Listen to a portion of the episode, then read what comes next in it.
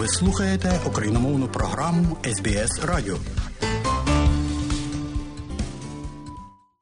11 січня у надвечір'я на головній тенісній арені Великого Мельбурна напередодні турніру Великого Шолома Australian Open 2023 відбувся благодійний захід Теніс заради миру на допомогу Україні.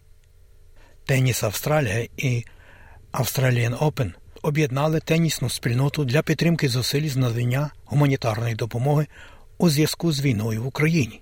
Теніс заради миру це глобальна ініціатива, в якій беруть участь сім керівних органів тенісу, включаючи чотири організатори турнірів Великого Шолома. Україна переживає свою першу зиму з початку широкомасштабної війни. Діти та їхні сім'ї зараз стикаються з різким падінням температури та суворими зимовими умовами.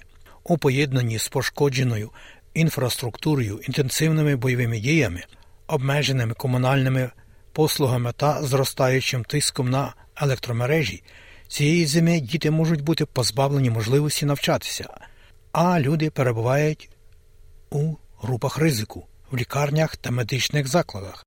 ЮНІСЕФ працює в Україні вже 25 років. Коли почалася ця велика руйнівна війна, ЮНІСЕФ зорганізував зусилля, щоб доставити допомогу дітям і сім'ям, чиє життя висіло і висить, як кажуть, на волосинці. Отже, ЮНІСЕФ закликає доєднатися до доброчинності. І якраз теніс заради миру долучився до цього. Рафаель Надаль, Коко Гауф, Френсіс Тіафо, Енді Марей, Олександр Звєрєв, Марія Сакарі, Григор Димитров, Алекс Де Мінаур, а також уже відомі українські тенісистки Марта Костюк та Даяна Ястремська взяли участь у цьому благодійному заході.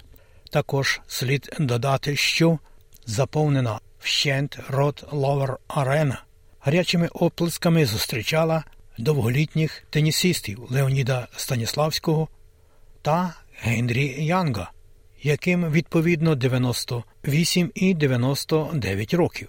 І слід також додати, що до благородної справи долучився легенда тенісу на візках Ділан Олкот на Род Лейвер Арені, і глядачі стали свідками захоплюючих моментів між гравцями.